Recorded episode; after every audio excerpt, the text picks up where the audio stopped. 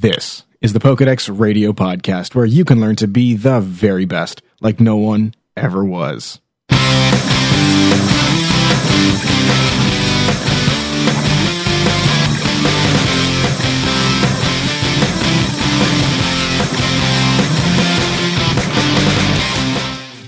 Now, every Pokemon trainer knows that the best place to learn everything about Pokemon is to check their Pokedex. Now, this is where we talk about all things Pokemon from the video game to the anime and more. Learn how to be a Pokemon master at PokedexRadio.com.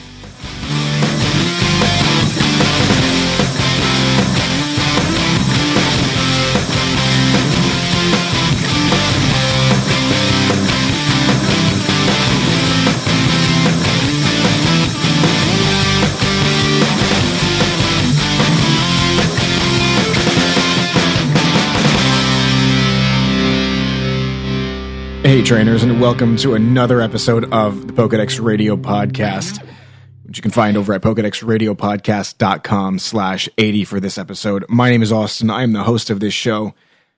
At least for the past couple of episodes, we have my good friend Renee. What's up, man? Hello. Hi, everyone. All right, here we go. Um, lots of technical difficulties starting up the show. If you're listening live, you heard everything, but it's all, it's all good and everything's fixed, and we can do the show like a normal podcast now. Um, so uh, if you, On the uh, plus side, yes. they got the behind the scenes experience. Exactly. They got to see me messing up all over the place and and forgetting to mess with settings on my computer so the stuff can actually come out right.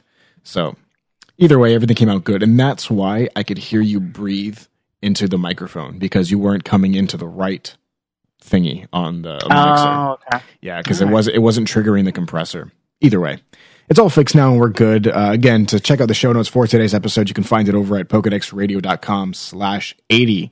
80 episodes so far. We're doing really good with this. Um, today, we're actually going to start off uh, the episode with the second part to the Ralph Schuckett interview. Um, if I can remember correctly, which episode was the first one that we did the uh, the first Ralph Schuckett interview? I believe it was 71. Just do a quick search over on uh, Ralph. Uh, just do a quick search over at PokedexRadio.com so I can find it for you. Uh, we did the first interview, uh, first half of the interview on episode 74. And of course, who did that interview was Stephen Reich from PokePress. Uh, PokePress is just a small little uh, Pokemon website, just like we are. They've been doing it for a lot longer than we have. Um, so uh, we only played the first half of the interview um, that he gave us. This is the second half of the Ralph Schuckett interview. Uh, Ralph Schuckett, just as a reminder, he was the he's the senior composer at Four Kids Productions, um, and now, uh, at least according to the interview, he also teaches music too. So let's go ahead and uh, play that interview now. And uh, you you did end up doing one more uh, one more movie score. It was uh, the third movie, um, you know, Spell of the Unknown, and uh, it, it's maybe the score there isn't quite as famous. It was uh, never released fully on CD or anything. But what was the, the sort of the atmosphere for that one? Well, that one, um, the main character was a little girl, and so the sort of the atmosphere of a lot of the cues had that in mind. So it was a little more, for lack of a better word, romantic and feminine, I guess. So the overall kind of complexion of the melodies and the way they were treated might have been a little more, a little softer and less dissonant. Um, but then she got angry, and if I remember correctly, she was quite a, quite a formidable Pokemon, a, a Pokemon master. That's what they're called. And so, you know, when it came time to do the battles, she she she was no longer it was no longer little girl music. It was more just you know full on battle music. And so one of the, the big plot details about the movie is that the girl, her father, has vanished uh, for most of the film, and and so um, basically what happens is that this this other Pokemon, the legendary Entei, uh, kind of appears, and there's sort of uh, a relationship, sort of a surrogate father there. How does that how does that play into the music? Uh, yeah, well, Entei was sort of her. He he sort of took the place of her father in that he protected her and he watched over her, and he was very courageous, but he was kind of like the you know the peaceful warrior. so the music was supposed to reflect that, and it, it had sort of almost almost a military kind of a feeling. So he was her surrogate father, and then eventually, when she found her father, oh man, the details. But there's there's there's a really there's a really dramatic scene towards the end where Entei um, is battling somebody and he's really suffering, but he's hanging in there with tremendous courage and strength, and all to protect the the, the, the little girl character. I can't remember her name. And so that music is very very emotional and but it incorporates his sort of heroic military theme uh, within the the the emotion of the struggle that he's going through. All right, and of course the other major character is. Uh, you could say collectively is the unknown, these symbol shaped Pokemon that look like letters. They're more mysterious. Um, what was the sort of the instrumentation choices for those? Uh, well, the instrumentation actually, I don't think was any different. I think for all three movies, uh, the instrumentation for most of the cues was um, pretty traditional orchestral instruments, if I'm not mistaken. Uh, although the third movie, we were allowed to. There's a couple of cues that have more contemporary kind of electronica um, drum tracks and stuff so the instrumentation generally was was not particularly different, but the unknown music is very weird and sort of eerie sounding. Um, it's almost like music from a horror movie or a mystery um, in, let's say, the 40s um, or the 30s or 40s. In that it's it's harmonically uh, kind of advanced and complex as opposed to 99% of contemporary music, if not 100% of it, is not harmonically complex. You know, in fact, nowadays the hit songs have maybe three chords, if that many. So my music in that movie um, is eerie in this, in more of in a in a classic traditional filmic way rather than having strange electronic sounds um, or, or, or sound design uh, create the eeriness. So it's all in the harmony and the melodies of the unknown themes and whatever they happen to be doing at the time. And uh, after the third movie, they started using the Japanese scores uh, for the remaining films. Um, however, were you still involved in the series in any way? Did you work on the TV show at all? Um, I did a little composing for the TV show for um, specific uh, cues for which they didn't have already existing music. But what what was great for me was that they started using the film music in the mo- in the TV show, and because tradition usually a composer makes more money from the television performances. The lion's share of our income is it's called performance royalties when when a, one of our shows is on. So even though you you know you, you stopped being directly involved as much as you were in the early part after the third movie, uh, you still had definitely an impact on the series going forward, which is uh, really great. Um, so you know, since then you've sort of um, moved on, and now you're actually you actually teach music, um, instruments as well as uh, compositional techniques. Uh, what's that like? Oh, it's great. I love it. I I uh, I started teaching about five years ago.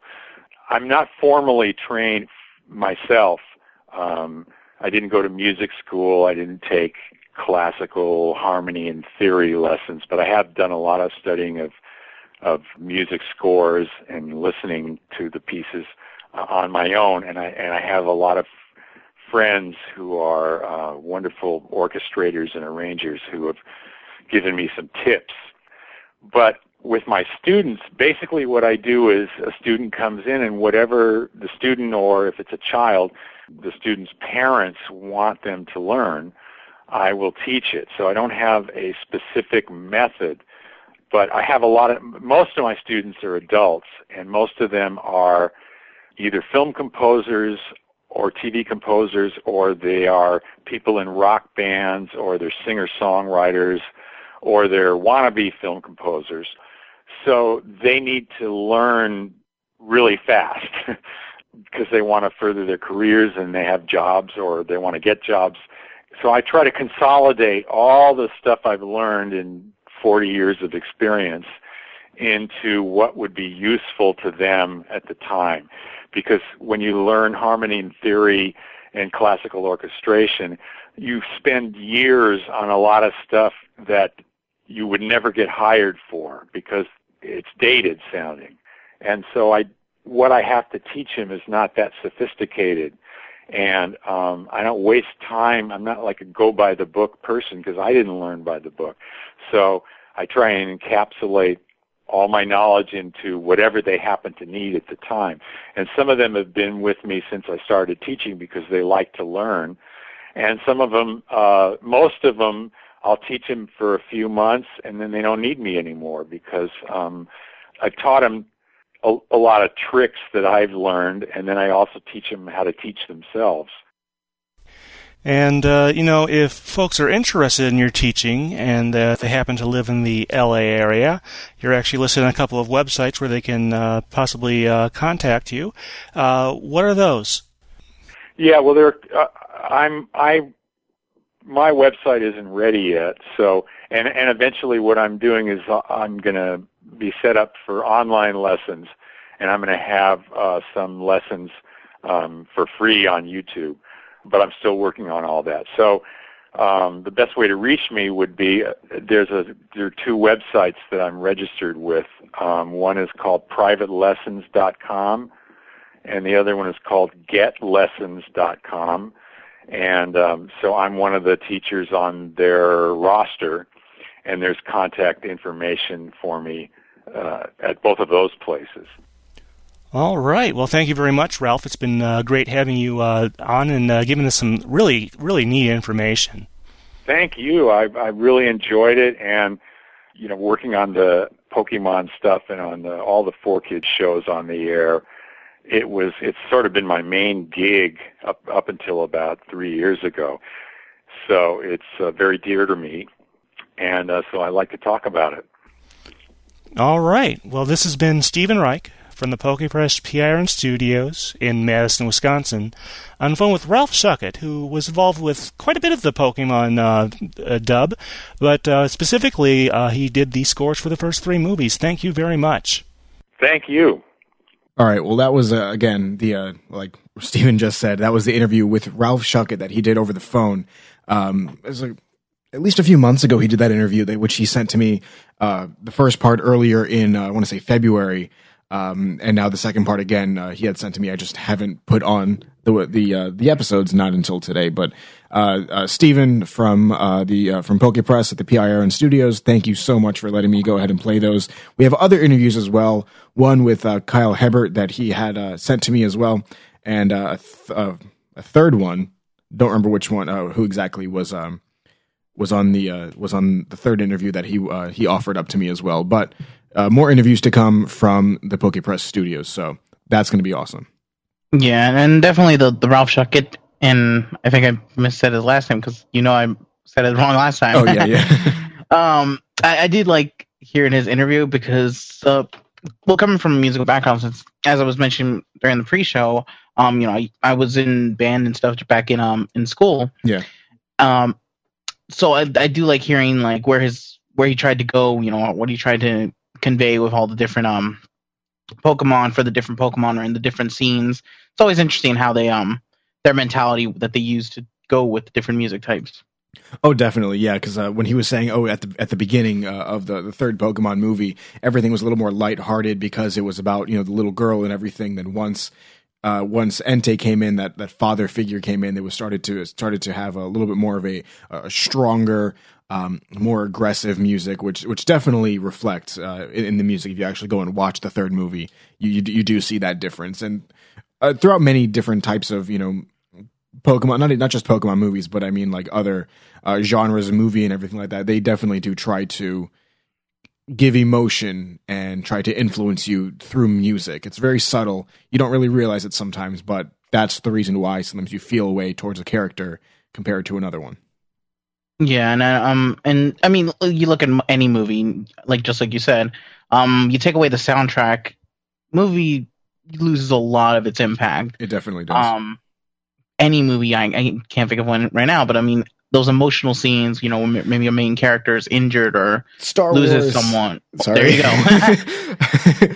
like yeah, Darth Vader walking into a room wouldn't be the same if you didn't have the um, Imperial March playing in the background. exactly. Yeah, and uh, just it's it was because I'm watching a lot of Star Wars. I don't know if I uh, was I watching a lot of Star Wars the last episode when we did this. I, I think I mentioned it as I well. started to. I, I just started, yeah, because I think I started on Friday or Saturday of last week. I've been watching Star Wars Clone Wars, the uh, the the uh, the series on Netflix nonstop. Plus, season six is only available on Netflix, anyways. So I started from the very beginning, and I've been going through it. There's um there was a scene I want to say in season two where um uh, I know this is way off tangent, but there's a scene in season two where um uh Obi Wan is uh, talking with uh, the I forgot what she is uh, for um, the man um, like Mandalore or whatever the that world is called. Where oh, but- the Mandalorians. yeah, she was she was like the queen or something for the or something Mandalorians, like something like that. But um, her and her and uh, uh, Obi Wan had a relationship apparently in their past or whatever. But they were um, holding somebody on at gunpoint. Well, and Obi Wan at sword point, whatever. Uh, and they were debating on whether to to kill him. And the guy was like, "Kill me." You know, either one. You know, Mandalorians are trying to be trying to be peaceful people. Either you kill me. Or Obi Wan kills me, and then you'll lose that relationship with him because you want him to be a peaceful person as well. And he says, "Well, whoever kills me is going to be, you know, a, a treacherous murderer." And all of a sudden, you see a sword go through his back, a lightsaber, and then you hear the dun dun dun like music in the background. And who shows up is Anakin. And I'm like, Oh, like, wow. oh, blows your mind right there because you see all this like evolution of the character, not only through his actions but through music. Yeah. That makes any sense. Awesome. Now, now I need to go back and watch uh, Clone Wars. we could watch them together. You know, you watch them. You watch like because me, I've been watching like six episodes every day. yeah. Even today. That's why I was like so late with the show notes because obviously I worked this morning, but also been watching Clone Wars constantly. So Yeah, I, I I definitely like because I I catched a few I caught a few episodes catched a few episodes great great. wonderful grammar no I caught a few episodes when they were airing on uh, Cartoon Network because back when um when they do were doing uh, DC Nation it was before Young Justice came on and I I did like find the show very interesting but I never really caught on to it but from what I hear it is a really good show So and good. obviously you're you, you you're um falling in love with it already right? I mean, the thing is, I was I know we're way off topic, but I was never the biggest Star Wars fan ever. But um, of course, I watched uh, the, the the prequels when they came out. Those those were the first Star Wars I really actually saw and got into. And then I watched the original uh, three from you know the seventies and eighties. Fell in love with them, and they're amazing movies. Then now I'm starting to watch Clone Wars. Um, even though I watched the cartoon version of Clone Wars, like some of them, and obviously that came before the like CGI animated series thing. the cartoon version that is all will always be my favorite I didn't watch all of those. Like that's one thing. I'm like, okay, who's Ventress? Where did she come from? And she's still she's still in this one. And where did she go after? I I don't know. But back on topic. um, oh, and uh, Craig on the uh, chat on the website, um, he just mentioned, and and I didn't remember this actually, that the release date for Star Wars Episode Seven is Yes. supposed to be December eighteenth, two thousand fifteen. yes, that is so right. Because I, I forgot who I was talking to at work mentioned that it's 2015. So December 18th, 2015, right before my birthday. Yeah, and, Awesome. and I think they just uh, started shooting like this past week or so too. Yeah, apparently like it's J.J. Abrams is supposed to be directing that. Lens flare. Yeah, I don't like that. Whatever. it's gonna be the thing is it's Star Wars. The whole movie's gonna be a lens flare. That, that's the thing. Yeah, whatever. It better be good. That's that's all I want. Back on topic though. Let's get, get to Pokemon stuff. Okay, we mentioned um we mentioned last week, and I want to continue with that topic about uh, Nintendo licensing out more of their their products to get a bigger market share because of their failures with the Nintendo Wii U. That's my opinion. That's the reason they're doing that. I'm sure it probably has something to do with it as well. Yeah, In- it has to be. In reality, um, taking a bit of a spin off on that, I think I had mentioned, or I put in the show notes somewhere, or I just kind of quickly brushed over the fact that uh, France and, uh, uh, and the McDonald's in France were giving uh, toys in their uh, Happy Meals, right? Pokemon toys in their Happy Meals. They're going to be doing it also in the U.S. as well. Um, it's going to be either uh, May or June, or June or July, one of the, one of these upcoming months. They're going to be giving uh, uh, 12 cards, uh, the, the trading cards, uh, as well as toys um, in the Happy Meals. And these are a little, uh, I don't even know what these things are. They look like little toys, just like a little figure on a stand. Yeah, that, that's all it looks like but to me. It's, then again, the picture could just be uh, misleading us. right. And I think the, uh, let me see what the article actually says here. It says uh, battle launcher toys. So I guess there's a little button and it kind of shoots them out to like attack each other. oh, okay. I had I had a Vegeta one at one point in time. It was I, I used to play with it with my dog, but um, little launchers. It's kind of cool. There's uh, looks like a set of twelve. Uh, it's going to be um, looks like uh, there's a Pikachu one. Obviously, there's a Xerneas, Yveltal, Fennekin, Chespin, Froakie, Charizard, Mewtwo, Blastoise, Venusaur, um, Pancham, and I can't think of the name of the little electric Helioptile. Helioptile, right? Um, so th- that those are the twelve plus trading cards as well. Which the ones in France, uh, the trading cards that uh, were released uh, in in France in French McDonald's were um, uh, Weedle, Chespin, Fennekin, Froakie, Pikachu. I forgot what that thing is called. The little um, squid looking thing. Oh, oh! I even looked at the name earlier today, and I. Uh, Either way, there's also Snubbull, uh, Swirlix, um, the Inkay? sword- Inkay, thank you. Inkay. Um, I can't think of the names of all of these. Uh, Bunnelby, Fletchling. a Fletchling, thank you. Um, Furfrou, um, the sword. can't think of the Honedge. swords. Honedge, and that's all of them. Uh, so those are the 12 cards um, that will more than likely be released. Uh, those are the ones that re- were released with the uh, French McDonald's set, and these are just cards from the uh, the Kalos starter set and the X and Y uh, uh, trading card set. Um, what? You know, Yeah. When we talked about this, I, I didn't realize it, but it made sense for the French McDonald's to get them first. All these, you know, yeah, I because of Kalos. Nice. I didn't even put those. Two, I didn't put two and two together. So that, yeah, that that does make perfect sense. I, I mean, obviously, I'm sure the McDonald's in Japan always get this kind of stuff first. But yeah, the McDonald's in France getting these first, obviously, Kalos being based off of uh, off of the country of France. Um, I mean, I just wonder about the, the newest generation, the next generation, Generation Seven, which I'm dying to see. Um, if we ever get news about that anytime Let's not soon. jump ahead. We're still enjoying Generation Six right now. True, because there is a lot of stuff. I mean, last week we talked about even stuff that is just starting to be revealed about Generation Six. Still, Diancie, um, Volcanion, things like that. Funny fact of uh, McDonald's. You know what they call the uh, quarter pounder with cheese over in uh, Europe? Can't do that to me when we're on the show, man. Royale with cheese. Exactly, because of the metric system. you know they put me because of the metric system. Oh my god. You know, you know, they, you know, they put uh, mayo on their French fries, right? You know, I've heard that. That um, That's what they said in again, Pulp Fiction, too. people- I I have um, I have people who um I have friends who you put mayos on like chicken wings. I would never Oh. do that, but know. um I, I'm I'm They- they straight. enjoy. I, I I do ketchup. I can't do anything else. No barbecue sauce. I the only thing I actually enjoyed. Um, speaking of McDonald's, was their hot mustard, which they discontinued. Which I haven't gone to McDonald's since, unless I get like a frappe or something like that. But yeah, oh speaking of which, I just remember I got two coupons from McDonald's this past weekend or past week. nice.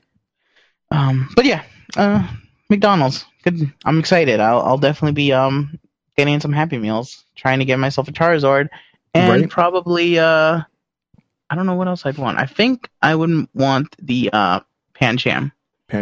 Either way, what I might do, because uh, at least according to Poke Beach, what uh, what they were doing, um, or at least what some McDonald's do, is you can go in if you don't actually want to buy the Happy Meal, you can just buy the toy outright. Um, according to again Poke Beach, it said it's about a dollar fifty.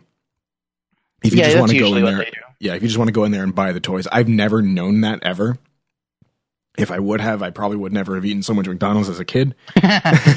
so, um, yeah, that would that would be actually really cool to, to to go in there and figure out, you know, when the new batch of toys is coming out. So I can just walk into a McDonald's, be like, here, give me one of these and one of these and one of these. Come back two weeks later and get the next, you know, batch that comes out.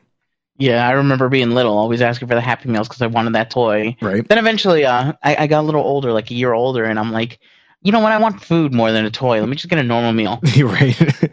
um, yeah, but I remember that because there's always two sets of meals at McDonald's, aren't there? There's like the uh, the Happy Kids meal, and then there's the Big Kids meal, right? I don't know because I do. I know exactly what you're talking about. That Yeah. they started doing that, but I don't know if that's still going on still with them. Yeah. Either way, um, happy to see Pokemon stuff is coming back to at least fast food restaurants like that. Obviously, it'll be, uh, you know, the whole thing where junk food and all that stuff, but still. The last time I really remember Pokemon being in fast food restaurants giving out little toys and prizes like this is Burger King.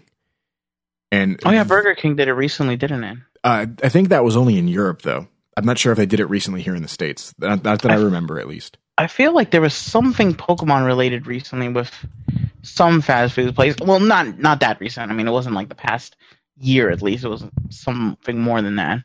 All right, I'm But um, doing a quick search right now. Um, all I'm see- excuse me, all I'm seeing is uh 1999 Burger King promotional Pokemon toys. yeah, and maybe that's what I'm thinking of. Yeah, because that was that was years ago. I remember when that's. I still have mine. Um, I don't think Burger King ever did anything else uh, at all recently. Checking the chat to see if anything, anybody says anything. Yes, Pikachu. Oh, sorry. um, no, that was uh, not that I remembered. No, I'm not even seeing anything. Okay. Yeah, never mind. Uh, apparently, Subway did something in 2005, and McDonald's did something. It was McDonald's that did something uh, in 2012. I'm showing here. Um, yeah, I remember this. They were giving away Pokemon stuff uh, from June okay. 15th to July 5th of 2012. That was uh, here in Canada and in Australia. Um, they had everything except they ex- excluded two of the figurines.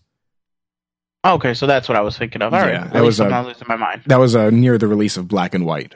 So, either way, awesome stuff. Glad to see that Nintendo is uh, and Game Freak are starting to push for that stuff. But speaking of, let's continue our conversation from last week, where we were talking about the future of Nintendo and possibly what they need to do to push further, to push to, to, to move away from the failure of the Nintendo Wii U, even though I'm sure it's a great console.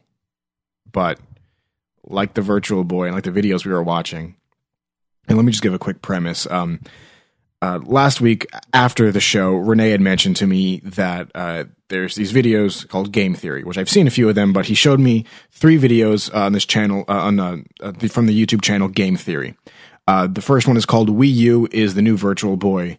Second video is Are Gamers Killing Video Games? And the third one is called Flappy Bird, PewDiePie, and Pasta Sauce. Three great videos. Uh, him and I, we watched them together right before the show. And I, I kind of agree with some of the videos. My favorite video is the uh, the Flappy Bird, PewDiePie, and Pasta Sauce one because he totally brought math into it and um and and like statistics and things like that with the whole bell curve thing, which I thought was something I would have never brought into in into trying to explain the idea of why the Nintendo Wii U and why the failing how it Virtual Boy now. failed back then. Yeah, but uh, I mean, it it makes sense. It all makes sense to be honest. it, it, it definitely does make a lot of sense. Well, let's let's go ahead and let's go over some of the things that he had mentioned. Why the Wii U is similar to the virtual the Virtual Boy, and why is it a failure to Nintendo? I mean, it, and it kind of is. a couple of the reasons he had mentioned, I'm just trying to remember these offhand. Uh, I didn't write anything down. Are the fact that there are so few games for the system, and there's yeah, there's a lot of uh, uh, ports and stuff like that. But a lot of the main video games for the Nintendo Wii U are Nintendo games. Mario. Um, I'm sure they're coming out with The Legend of Zelda sometime soon for the Nintendo Wii U. Yeah, I remember they showed like a little um preview of what it was supposed to look like on on the Wii U. Exactly, but that's the thing. That's all we. That's all I ever hear about on the Wii U is Mario stuff. Oh, look, here's you know Super Mario, you know Super Mario World U or whatever it's called, and you know Yeah. Yoshi. Uh, there's like supposed to be like a new Yoshi's Island video, uh, you know, game coming out soon. Uh, I think that's for 3DS, 3D maybe. I don't know. I think it might be. I saw it in an email from Nintendo. I don't remember offhand, but I'm just like, so few titles, and the Nintendo, and it doesn't even come bundled with a video game as well, which is kind of annoying. Uh, I didn't even realize that because I thought all of the more recent Nintendo consoles came bundled with something. Well, now they are. Uh, when they first released, it came out. It was just those two versions, the regular one and the elite version, and they didn't have any games with them. But now, like when they um, I think it was like kind of like the re-release they did this past um holiday season. Yeah, Then they they are including either there's the Wind Waker bundle that came out, and then there's right. the um hmm the Super Mario Brothers U uh, bundle that comes with like the Wii U version and then Luigi U. And uh, I heard supposedly there's going to be a Mario Kart 8 bundle when Mario Kart 8 comes out. nice. Okay, yeah, because I, I was thinking either getting the Wind Waker one because I, I now that I'm thinking about it, yeah, I did see that like on Target.com. You know, um, Mhm. Either getting because obviously I've been playing a lot of Legend of Zelda as well too recently. So either Wind Waker or if they're coming out with a Mario Kart 8 one, uh, I don't know which one I might want to get uh, now that I think about it. Yeah, I don't know. But uh, it, makes a lot of sense. I mean, and, and we'll link these in, in the show notes, Yeah. um, all three videos. oh, I'm definitely. but going to, um, yeah. in, in the first one, um, they mentioned that a lot of it comes down to developers not necessarily wanting to. It's much easier to port one game from, let's say, an Xbox One to PS4, since it's basically the same thing. I True. mean, other than a few lines of code, like they said, yeah, and it, it's you're new. basically getting the exact same experience. it's it's also newer technology, newer things that they probably didn't expect. They're trying to be innovators, which is amazing, and that's what we want. But at the same time, that's not what the developers want. Exactly, because it's much harder for them to develop a a brand a, a game. Well, basically, it is a brand new game when they're trying to integrate the uh the gamepad or the motion controls or whatever it may be. But you know what it is essentially is a giant DS. Yeah, yeah, technically is. So they could have easily, if there was supposed to be, like, let's say, let's say a game for the Nintendo 3DS that were that were that was that it could be a lot more graphics heavy. They could have gone instead of with the 3DS, gone with the Nintendo Wii U instead. You still have the two screens, your TV screen and your little Wii U tablet controller thingy, and, and you would have been you would have been good because I know I think Wind Waker actually decided to use the little tablet controller th- uh, thing compared to the uh, and use it as like the the uh, Tingle tuner yeah, the Tingle tuner, and I think obviously a map on it as well. yeah, in in, uh, in place of using a Game Boy Advance for the Tingle tuner, which was kind of gimmicky, and I can kind of see where they were going with that in in in lieu of the Nintendo Wii U or trying to experiment with that kind of an idea because that's what Nintendo does. They experiment and they experiment hardcore with a lot of things. I mean, And I mean, let, let's look. If it wasn't for them experimenting, um, the Kinect wouldn't be around. The PlayStation Move that um, and the PlayStation Camera would not wouldn't be a thing that's true. that they've created now. Because it was because of the Wii starting that whole motion controls and actually applying it correctly that all of this actually started. Right, and they, and they did it well. That's the thing. And even though Nintendo tries to innovate, when they innovate and they do it well, they make bags of money doing it.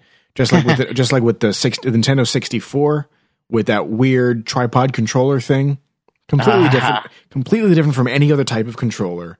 Nothing that we've ever even seen since then has looks anything like it, or at least you know has that type of uh, grip, uh, you know, grip on it.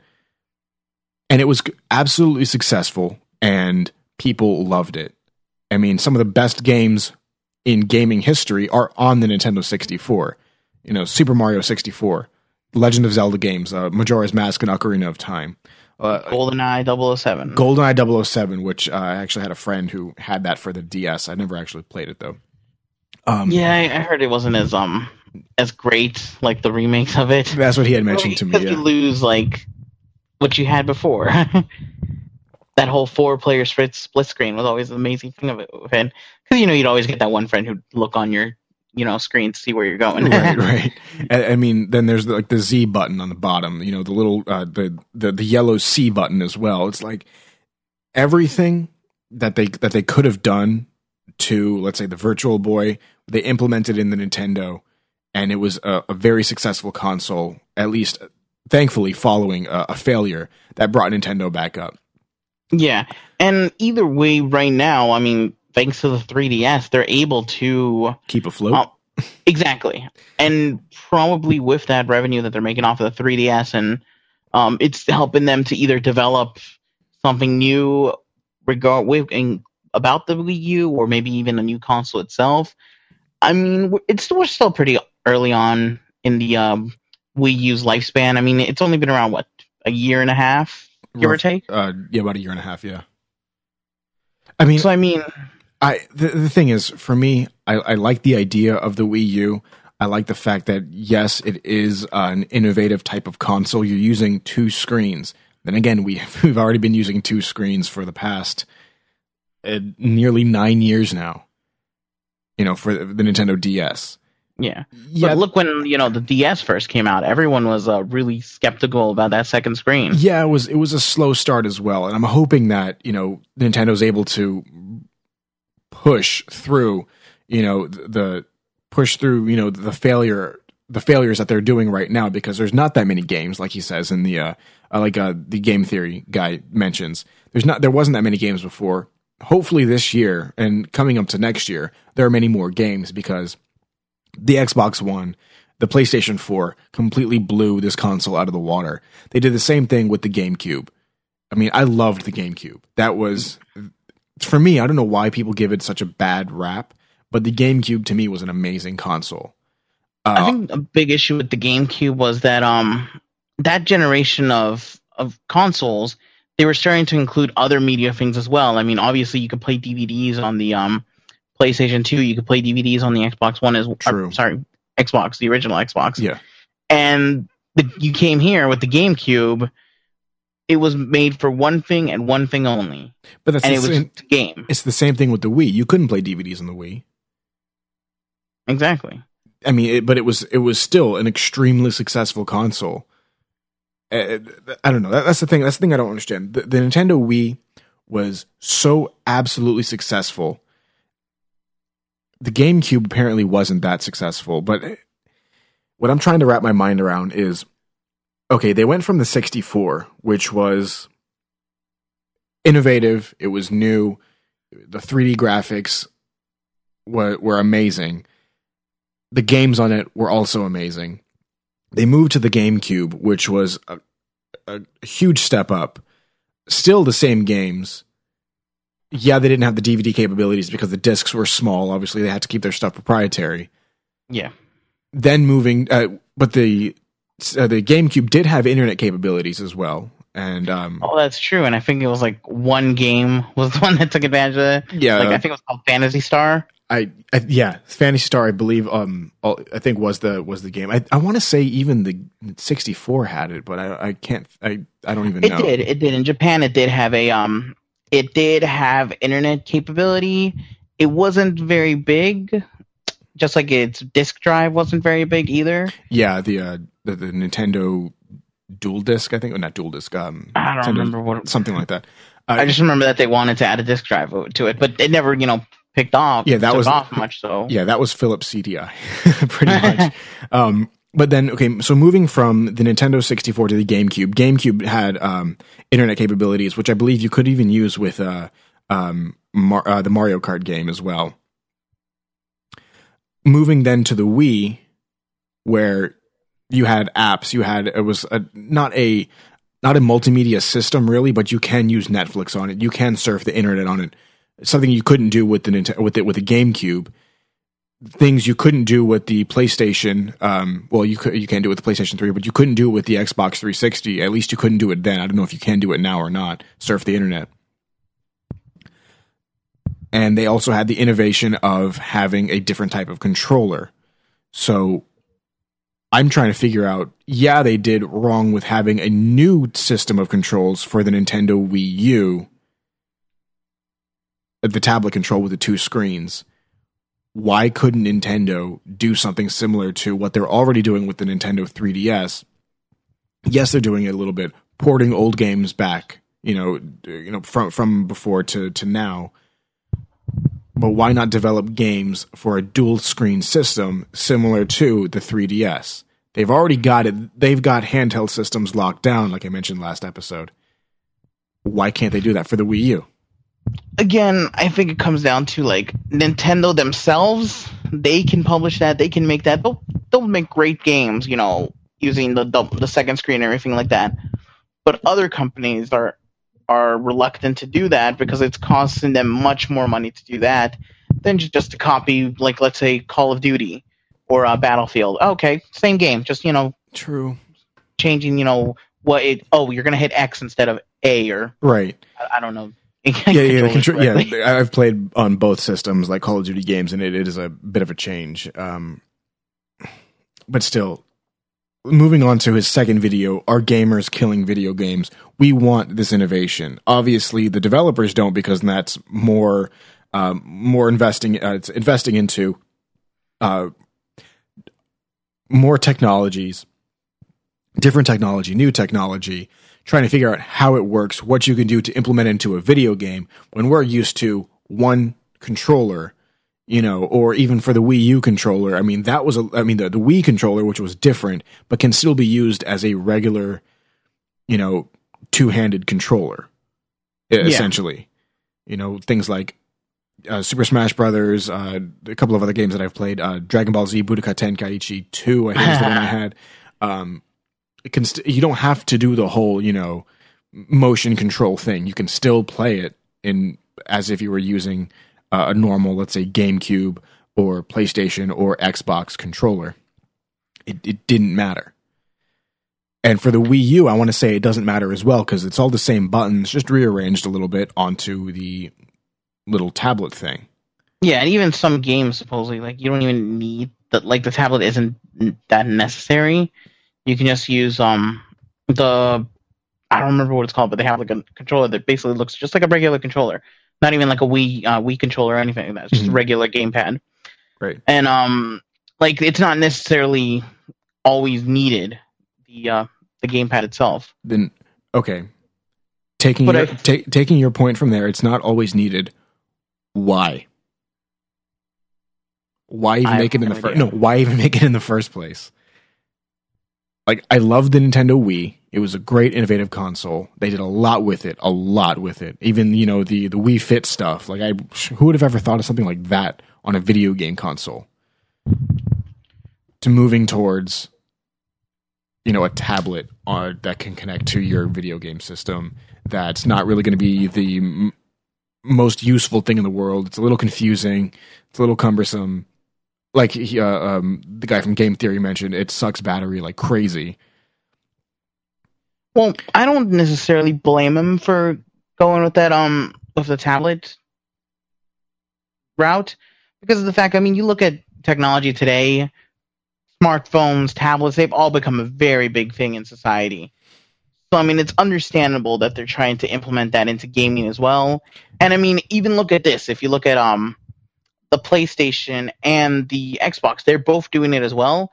Sure they're not making it part of their systems themselves, Right. but the Xbox One and the Xbox 360, they have um the Smart Glass application that they have for um for smartphones and for tablets, where you can kind of like I don't know exactly because obviously I don't have an Xbox. Yeah. But you can kind of see your stats. You can message people from your friends, uh, do different things like that with that. Mhm. And then I know on Xbox on sorry PlayStation 4, they uh, have the PlayStation app now for both smartphone and tablet.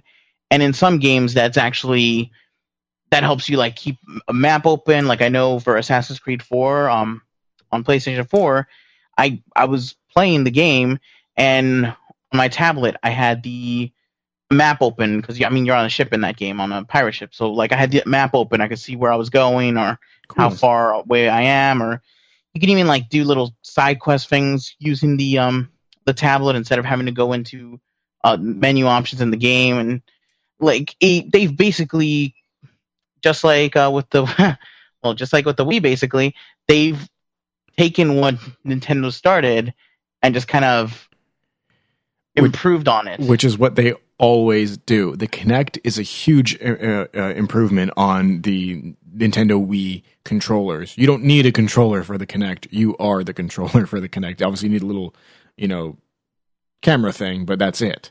Um, The uh, the PlayStation Move uh, that wasn't. I, I I I never knew anybody who owned it. Uh, obviously, I used to work at a store where they sold it. I used to work at uh, at a Kmart store. Um, I'd always seen it. I never actually purchased it myself. I could have. I never just never did. It didn't appeal to me. To me, it was oh, they're just copying the Wii. But when I saw the Kinect, it was like oh, they're taking it and improving on it, which was a, a lot better. And clearly, Xbox, I mean uh, Microsoft and Sony did the same thing by making an actual app on a phone it'll be nice if Nintendo does that, but they do have their 3D uh, 3DS system as well. In, in my opinion, I think Nintendo should become strictly handheld. I, I don't like the idea of Nintendo being um, bombarded with with with flack because of their failure on their the newest Nintendo system. And and even then, the, even though the Wii was so successful as well, you know, still selling strong up until just recently.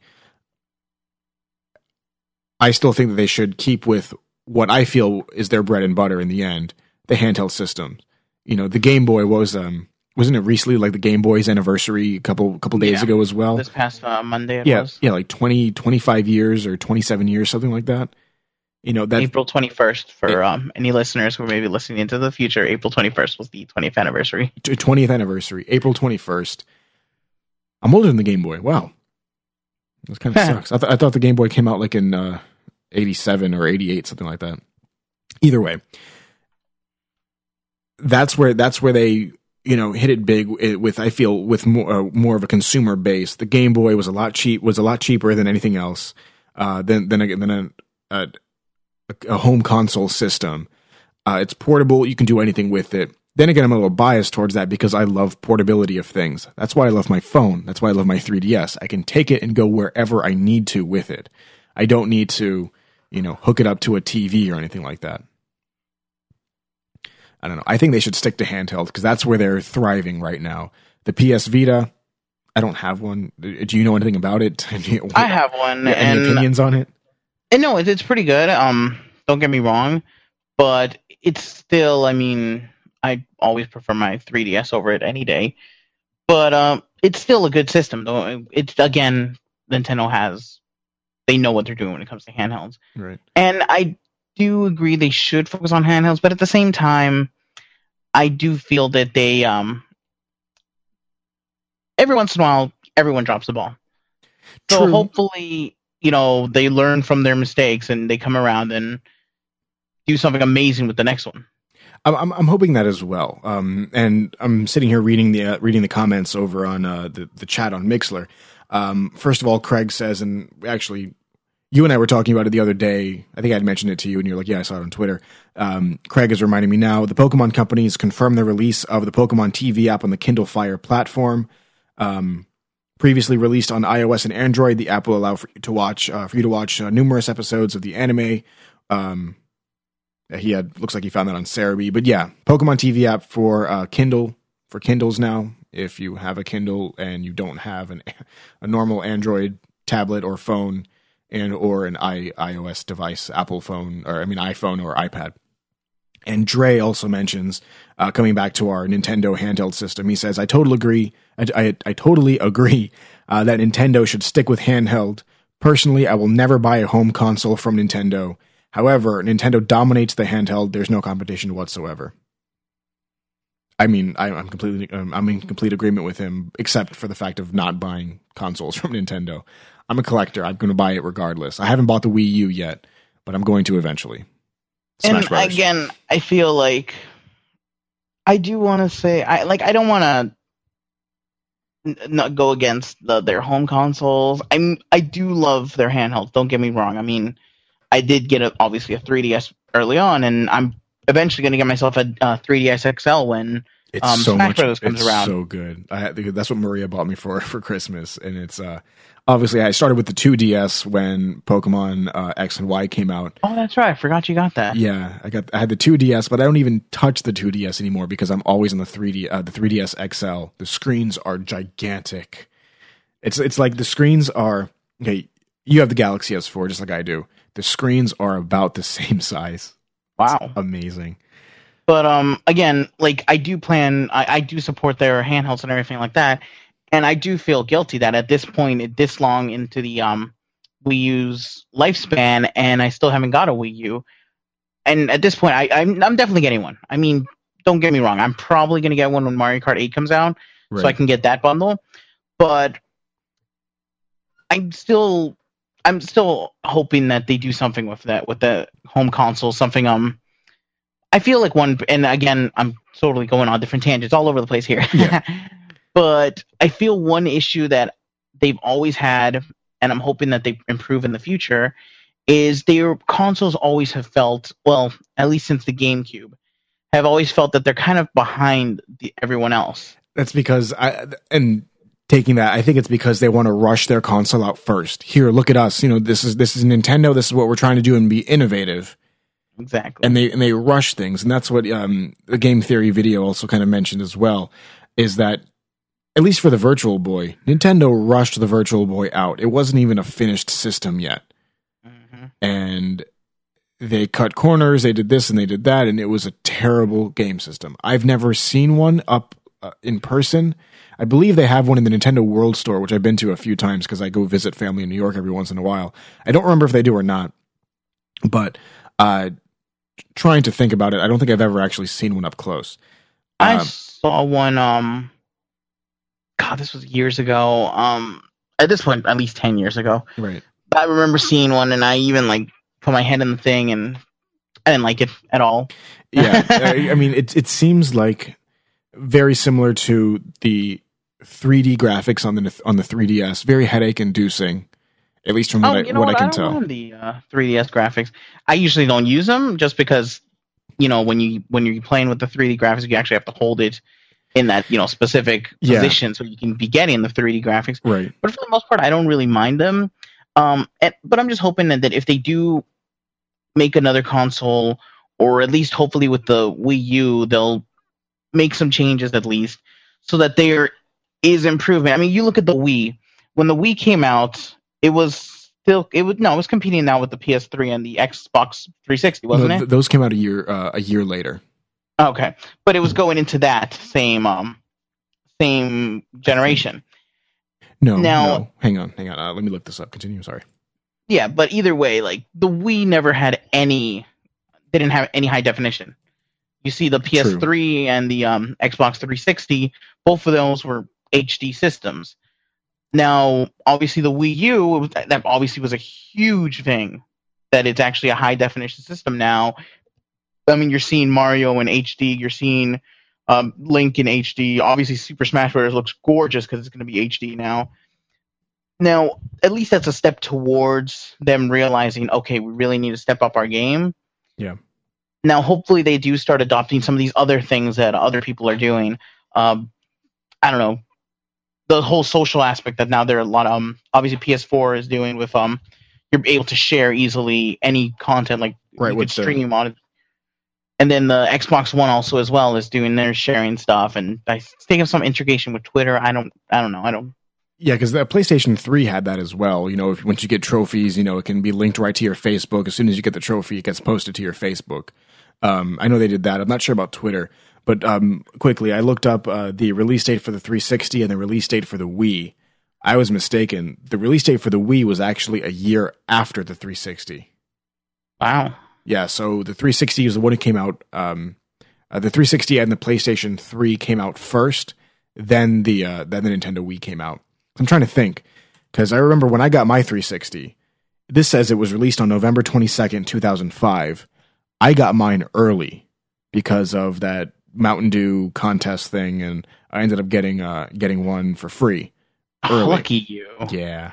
Um, Did you get a red, red ring of death on it though? Yeah, like a few months later, I, sent, I, I sent it back, and they sent me a broken one. And I sent it back again, and that's the one I have now.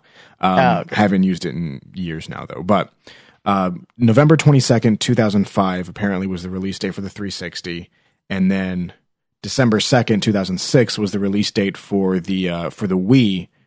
I was third in line. I remember I got that the day it came out. So I didn't. I remember having so much trouble finding one. Really, I don't think I got mine up because remember when they were like sold out all the time. no, You could never find a single one. no. Oh, I was in line. Well- I was there the first time. I didn't have well, that problem. I, I I didn't um because let's say you said it came out uh when 2006 December 2nd. December 2nd 2006.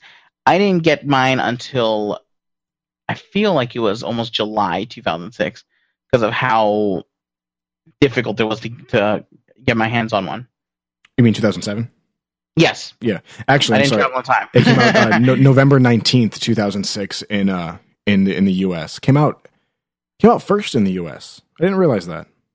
okay, then all right, then actually uh November 19th, 2006 and then Japan December 2nd. No, that's right. I do remember them mentioning that because like they were uh, people were upset why is it coming out in the US first when it's a a Japanese Japanese console. company console that whole deal. Yeah. um, either way, I feel that with the with the with the Nintendo Wii U, they were trying to just get out there and be first and be innovative. They took the success of the Nintendo Wii and their DS console and the DS handheld console and tried, you know, merging them together, trying to say, okay, here here's a handheld device plus the, you know, TV integration. I'm sorry. Here's the here's the TV console plus the handheld integration. Let's do something with this and make it, you know, better. Let's improve. And they they they completely failed at it. I'm hoping to see something new sometime in the future, and I'm hoping it's not rushed into production uh, into uh, into um uh, into the stores, so that we can see something good and and much better. I know they they they always add later on, like they like they did with the Nintendo DS. The Nintendo DS came out, it was good, it was fine, but then they came out with the DS Lite. It was a lot smaller. The screens, I believe, were a little bit bigger and a little bit brighter. Then the DSi, which they added cameras to it and internet. Um, you can go on the internet with the DSi, right? Yeah, Yeah, And- and, then and then like you lost though the backwards compatibility with right. Which which which sucks, but it's it's inevitable. Um, Then moving on to the Nintendo from the DSi, I went to the uh, 3DS, right? Yeah, with with the dual camera systems and the ability to, and then all the new games that they did with it. You know, all the ports from before, and then the 3D aspect, which I don't even use on mine. And they they continue to improve on that type of handheld system because the DS is has been around since what 2005, I want to say, and it's lasted this long, and they just keep improving on it, which is amazing. I wonder if they're going to do the same thing with the Nintendo Wii.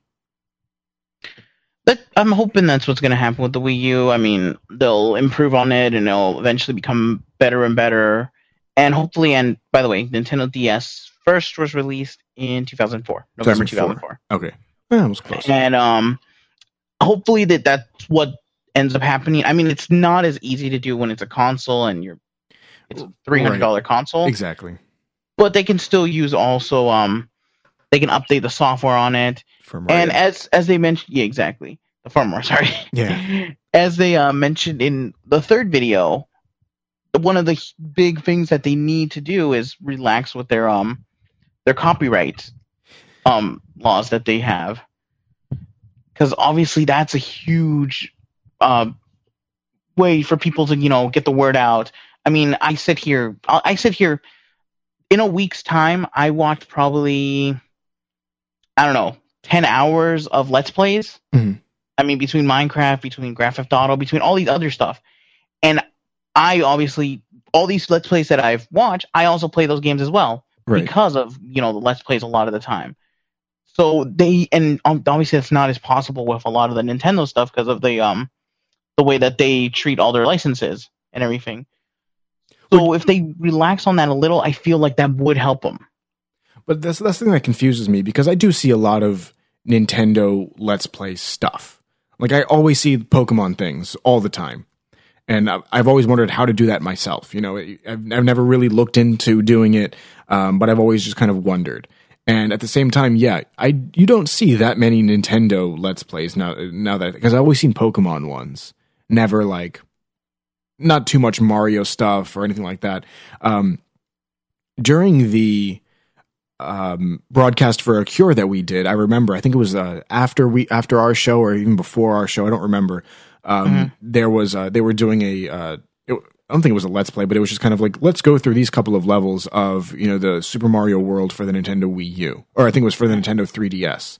And I'm like, how did they do that? How are they broadcasting that onto you know th- uh, onto um UStream or whatever they were I think it involves like opening up the back of their 3DS and like Yep. adding it, something to it, and uh, I'm not a doing lot that. of trouble. nope. Okay, never mind.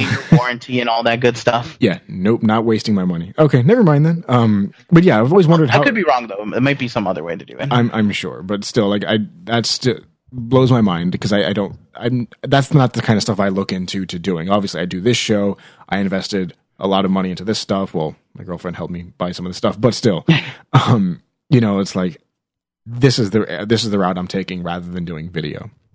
You know, No, Kinda and, and it's understandable. in a- in a I mean, way- like every once in a while, I, I sit down, I'm like, I'd like to do a let's play, but I don't know, sitting down to doing you then have to do a lot of stuff to because you have to edit the videos, obviously, some- eventually. yeah, and then the time it takes. It's it's it's a lot.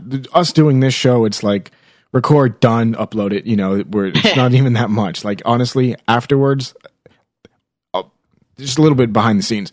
The thing that takes me the most time to do is writing the show notes. Um, last episode, I actually fell asleep while writing the show notes because um, it was just uh, even though I didn't write a lot, it was still like it's it's time consuming to write. And those of you who don't like writing know where I'm coming from. Even though I'm good at writing, it's just cumbersome. Either way, Plus the actual publishing process of it, and it takes two. It just publish, you know, because I have to like add extra stuff onto ba- to Yeah. the back end of WordPress and things like that. With the show, it's like throw it in, cut out, you know, the beginning and the end where we, I was messing up, and when we keep talking and I forget to hit stop, you know, it's it's simple that way. But um, throwing out the question of the episode right now, what do you think is the future of Nintendo? Um, and if you also want to add as well, um, where do you think they should put their money in and, and, and invest? Should should they stay with uh, purely handheld? Should uh, should they go and try to improve on their con- uh, their home console systems? Because they were amazing with the Nintendo uh, 64. They were amazing with the Super Nintendo. They were amazing with the uh, NES. The same thing with uh, the Nintendo Wii, which still wasn't the greatest system, but it was still new and innovative. I feel I feel they still did great with the GameCube. With the Wii though, I feel in um kind of in in the same line, it was wasn't a great system. Let's be honest. Eh, No, it definitely wasn't. But the yeah. fact of the matter was, it was able to bring in so many people who usually wouldn't play video games. it was a more that- casual system. Uh, yeah, th- that that was part of it, but at the same time, it was able to introduce so many more people to in- video games that wouldn't usually be playing them before. I mean, that was, that right there is um is like a stepping stone. You can start with a Wii, and from there you can like just learn so much from video games, and then just go off plat, just go you know to different other games or different other consoles True. and and sure that was that was great at that time but at this point they, they really should you know go back and focus and realize okay let's actually you know make a console that's that's for you know gamers sure you know make make add little things for other people as well but let's you know do what we did best back in the day they should go back to their idea, whatever they did with the Nintendo 64, because that's where they definitely thrived um, with their games. They were, and I mean, trying to think about it now, because obviously we were so young at the time, and I wasn't into gaming as I was as I am now. Like getting into the news and like reading about this stuff. I was just like, hand me a Game Boy and I'm good. You know, like I didn't care about everything else. So whatever ideas they had, whatever thought process they had with the Nintendo 64 of appealing towards, you know, I don't want to say hardcore gaming because when when I think of hardcore gaming, I think of like Call of Duty, you know, Yeah. Gears of War, those type of games. Um, but appealing more towards the uh, I want to say average gamer, somebody who can go in and play a game, either do it casually or do it, you know, uh, or give it, uh, play a, a, more hardcore, more aggressive type game. So uh, Dre on the chat, he actually says to record on 3DS, uh, you need a capture card, which you have to put in the hardware. And unlike previous consoles like the DS, there are no official screen capture devices for the 3DS, mm-hmm. so it ha- it's um kind of expensive and it's kind of shady. yeah. kind of what I expected. Yeah, I'm sure you got to like go on eBay and buy something like that. Which no, God, no, no, no way. I, w- I would never go ahead and open up the back of my DS just just because I, I don't like messing with stuff like that. Either way, I I hope Nintendo is able to pull through this failure of the the game uh, the, the uh, what's, what's GameCube uh, the Nintendo Wii U. Um, I'm hoping to see some new more innovative games for the Nintendo Wii U. Like they were mentioned, uh, like uh, the game theory, uh, game theory mentioned. I think it was in the first video. Was that yeah? Nobody knew how to program for this, but for the for the Wii U, they do. It's the 3DS just on a home console. Yeah, it's, that is true. And um, yeah, it's two screens. And hopefully they do start adjusting to that. And if, if not, you know, hopefully uh, Nintendo makes some improvements. I'm hoping that let's say this time next year, we're talking good things about the Wii U. Like the Wii U's actually like doing amazing. I, I hope that as well. I mean, like, like I said, they got they have handheld. They have the 3DS down packed, no problem. They are thriving off of that system. They just need to take that and apply it to the Nintendo Wii U, just because they are so similar now it's not just the one screen, the controller, and the console. This is the dual screens, just like on the 3DS. There are developers developing games for the 3DS that could easily, you know, add a little bit of extra code, make it a higher resolution. Obviously, I think the the Nintendo Wii U is still standard, or is it HD? I think it's still standard. No, Wii U's HD. Wii U's HD. Yeah, and Much, even comes with a high definition cable, unlike other consoles. Really? Comes yeah. with HDMI?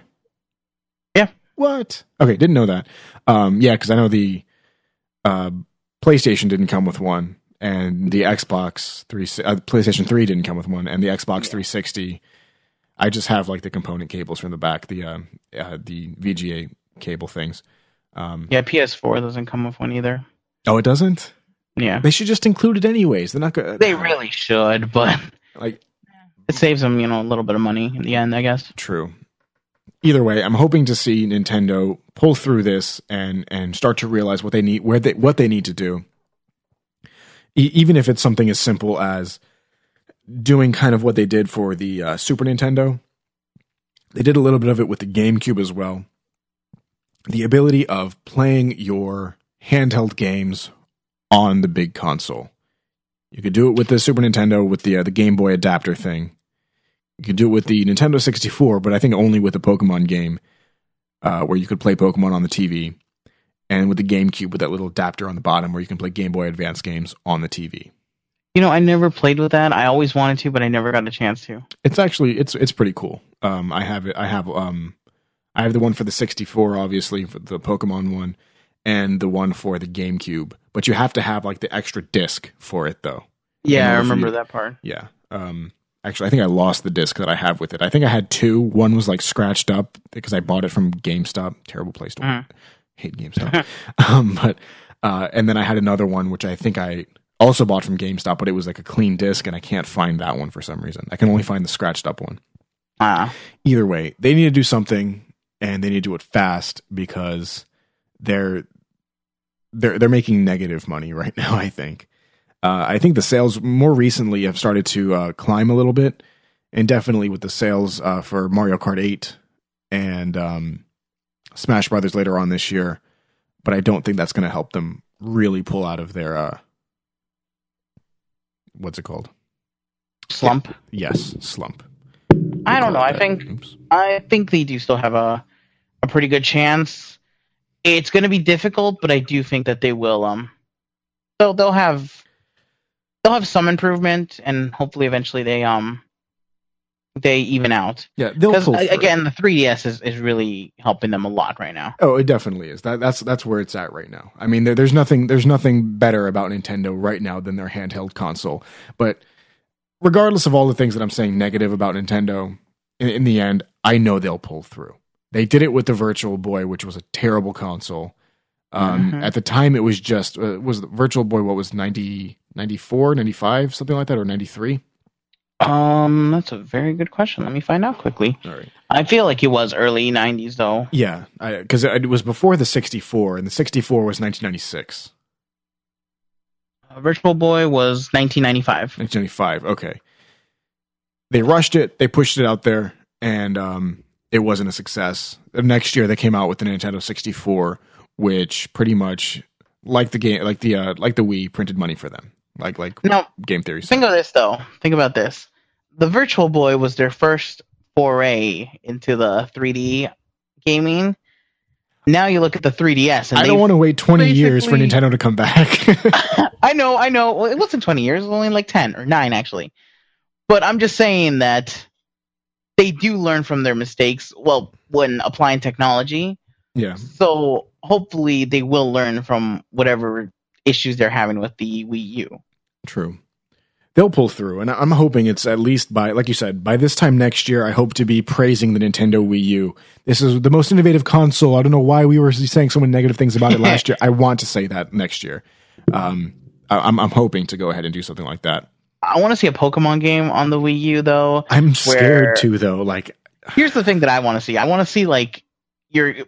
It, it would be awesome if it was just like the regular Pokemon game, but you're running around in, in the you know uh, HD universe or whatever. But what I'd really like is that the bottom screen is your Pokedex or things like that. yeah, So like you catch a Pokemon, it automatically shows up on your thing on your um on the gamepad, showing you all the stats and everything, and be like, oh, that'd be. I, I'd enjoy that. that that would be cool. Yeah, definitely. Still, I'm just. Yeah. I'm skeptical for them because I was even thinking about it today before the show, and I was like, you know, with the with the failures so far from the Nintendo Wii U, kind of don't want to see a Pokemon game on it because that means I would have to buy. Like, I'm probably going to buy it anyways, but that would like, I'd be like, oh, I have to go spend three hundred dollars today. I'll be back. You know, just give me a minute. I'm gonna go to Walmart. I'll be back. But like that, Uh, that you would never know. like even though I'm going to, you know, with the with the release of uh, Mario Kart 8 and Smash Brothers, like I'm going to eventually, but the Pokemon one would definitely like okay, now I I, I really need to get the console now because I try to buy as many Pokemon games as possible. Like I have Pokemon games for the Wii that I haven't even unwrapped yet. Like uh no, I'm the same way. Poke Park, whatever it's called, and then Poke Park 2. I bought them. I've never opened them. Ever. No, I know what you mean. I've done the same thing with um with Wii games and um with PS3 games. I'm not gonna lie. Yeah. I have games I haven't even are still wrapped right now, and I haven't even touched them. Like, And the worst part is when I buy a game, I unwrap it, I read it, and, like the book and everything. I'm like, I'm not gonna play this. Don't touch it. Right. Yeah. I, I that's what I did with um uh, Black and White 2 because I unwrapped it, looked into the manual and everything, and I just haven't even played it since. But again, question of the episode: What do you think is the future of Nintendo? Where do you think they should go? Where do you think they should invest their money? Obviously, they're moving stuff to the cloud with their you know downloadable games and stuff like that, which is nice. Obviously, keeping this Pokemon related with their stuff with the um, Pokemon Bank, which was which is an amazing idea. I feel uh, as long as nothing gets you know corrupted on their side or crashing or anything like what happened over the uh, 2013 uh, uh, winter 2013. So, where do you think Nintendo should go, and what do you think is their future? Should they stick handheld? Should they push through this slump and try to uh, improve their uh, home console systems? What do you think? Let me know over in the comments uh, over at pokedexradio.com slash 80, 80, pokedexradio.com slash 80. Um, if you don't see the post up after the show, because I'm doing it live now, if you don't see it up, those of you who are listening live, it'll be up within a day or so just because I still need to write everything out. If you're uh, listening to this uh, downloaded through iTunes or Stitcher or whatever, it should be up by now. Uh, so go ahead check that out again, pokedexradio.com slash 80. That's 80. All right, so let's get into uh, the Pokemon of the episode. Who's that Pokemon? All right, Pokemon of the episode today is Pokemon number uh, 169, Crobat. Renee, you want to take this one since you chose it? Yes, it's the uh, the bat Pokemon. Um, we found out something really interesting about it when we were looking into it. It is five feet eleven inches tall, one point eight meters um tall for metric, and weighs 165.3 pounds or 75.0 kilograms. Um, it's 50-50% chance of gender ratio. It's a poison slash flying type, and um, let's see. The abilities it has are inner focus, and the hidden ability is infiltrator. Let me see. It's the same all across the board. Zubat, Cro- uh, Golbat, and Crobat all have the same abilities. Let me find out. I'm, I'm telling you. Yes, they do. Yeah. Oh, I don't know if you were asking. no, no, no. I, was telling you. Yeah, because I'm looking at it myself too. All right, yeah. Um, let's see what else. What else is interesting with it? trying to find. Oh, capture rate of ninety. Um, It's pretty high capture rate. Then again, um, the finding rate is like hundred percent, pretty much. um, yeah, Zubat probably the, one of the most annoying Pokemon uh, in the Pokemon universe. I feel. yeah. That's Good kind of why Pokemon. I chose it because you know Yeah. because good- it's something that you, you're gonna ha- not have any trouble finding, True. Walk into a cave or something like that, and bam, you'll find one. Uh, especially in X and Y. Seeing as um, obviously you can't catch a Crobat, you can't catch a Golbat either. Right. You have to get the Zubat itself, and it's found in the connecting cave, is what it's called in. Um, well, Which- Zubat's found in the connecting cave, but it's actually an area of the cave that's called Zubat Roost. Which which surprises me so much, knowing how many caves and stuff like that are in X and Y. That that's the only place you could find it. Yeah, which um, which which is makes sense. I mean, Zubat Roost. Still, like, why anywhere else? Why are Zubat just in that one specific area? Why not in the um the other cave thing where you can find the other bat thing that's actually a dragon? I forgot what it's called.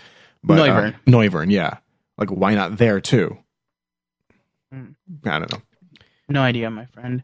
Um, it evolves. Well, Zubat evolves into Golbat at level 22, and then Golbat evolves into Crobat at because of is it happiness or friendship? Now I confuse the two. Uh, it is uh, happiness.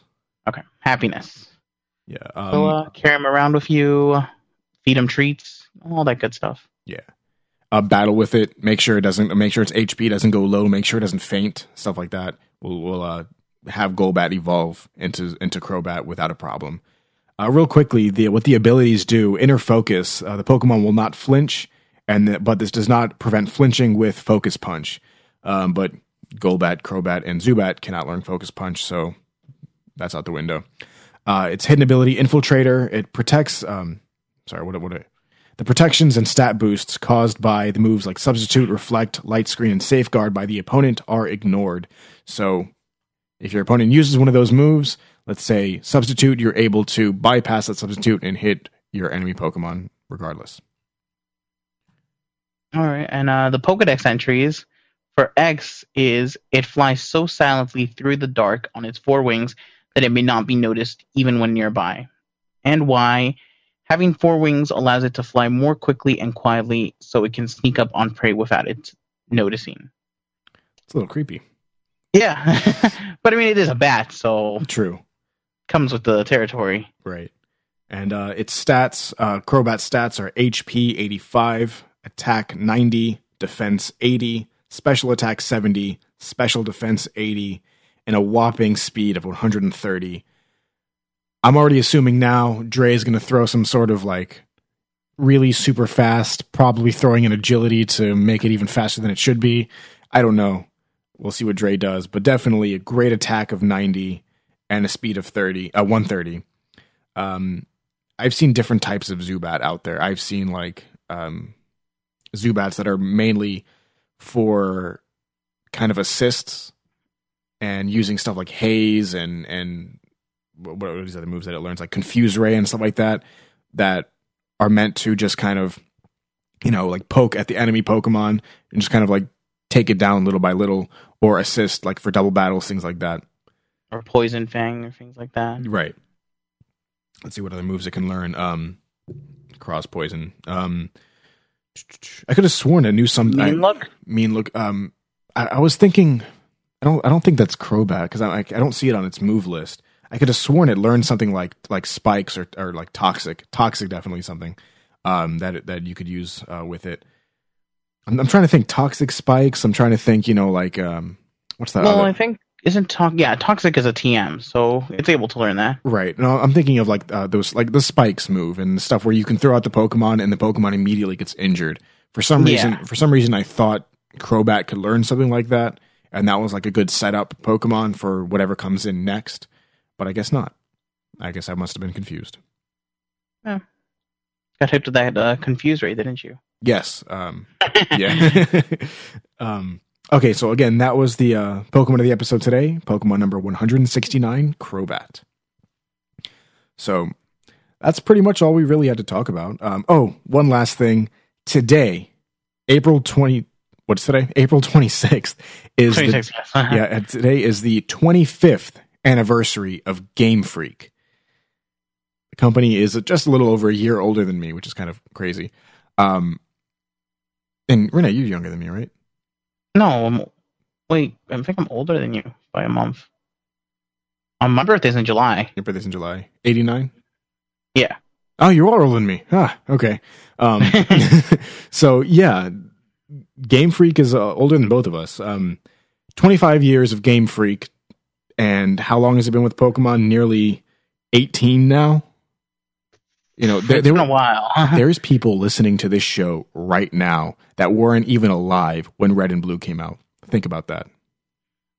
that always uh, scares me a little. Thank, thanks for uh, putting You're- that into that thought into my head. You're welcome. and with that, that is the uh, that's pretty much the end of uh, today's show. Next week, um, um, yeah, next week I want to uh, put up the interview again from uh, Stephen Reich over at Poke Press at the PIRN Studios.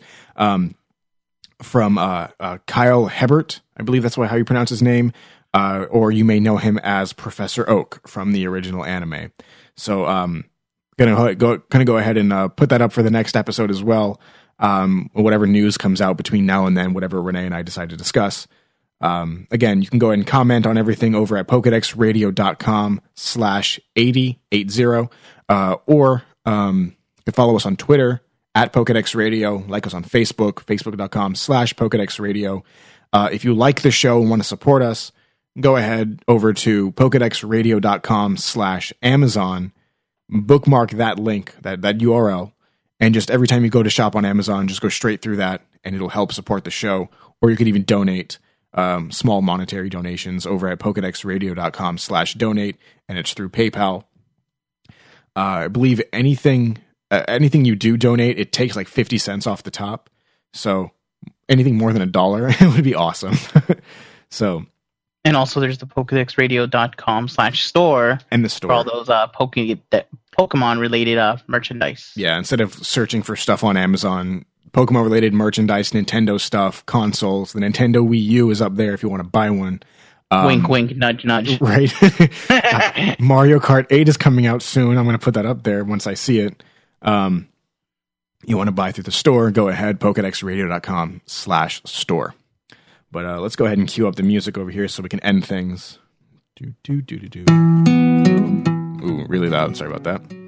But that is it for today's uh, today's episode. Renee, any last words?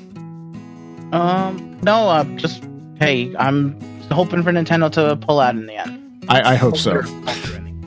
Sorry, uh, wrong mind. Uh, okay, so so hopefully uh, hopefully Nintendo does uh, is able to um, pull things out and pull through. There you go. Um, in the end, and just be able to work through their failures with the Nintendo Wii U because I do want to see the Nintendo Wii U console succeed. Um, The Wii was also kind of uh, in the beginning. It wasn't that great. Even their launch titles, not all of them at least, were not the best, but they did launch with uh, Twilight Princess, which was awesome. But I, I, I'm very optimistic. They'll, well, everything will be fine. It'll be okay. It's okay. Shh, Nintendo. Don't worry.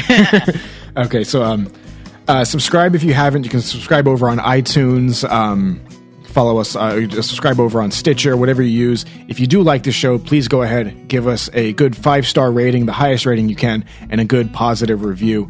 Uh, if you'd also like to join our forums, go over to pokedexradio.com slash forums.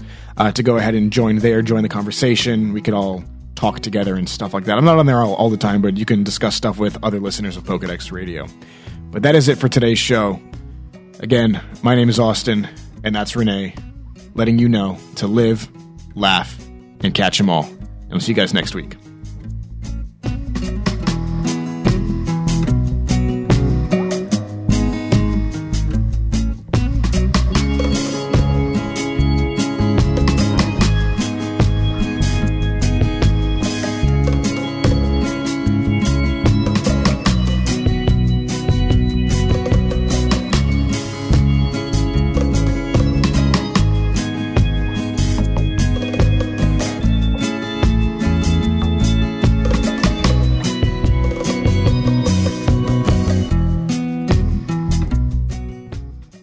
This podcast is a Flashlight Studios production. Copyright 2014, Flashlight Studios. For more information, you can visit us at flashlight-studios.com or for the Pokedex Radio at pokedexradio.com.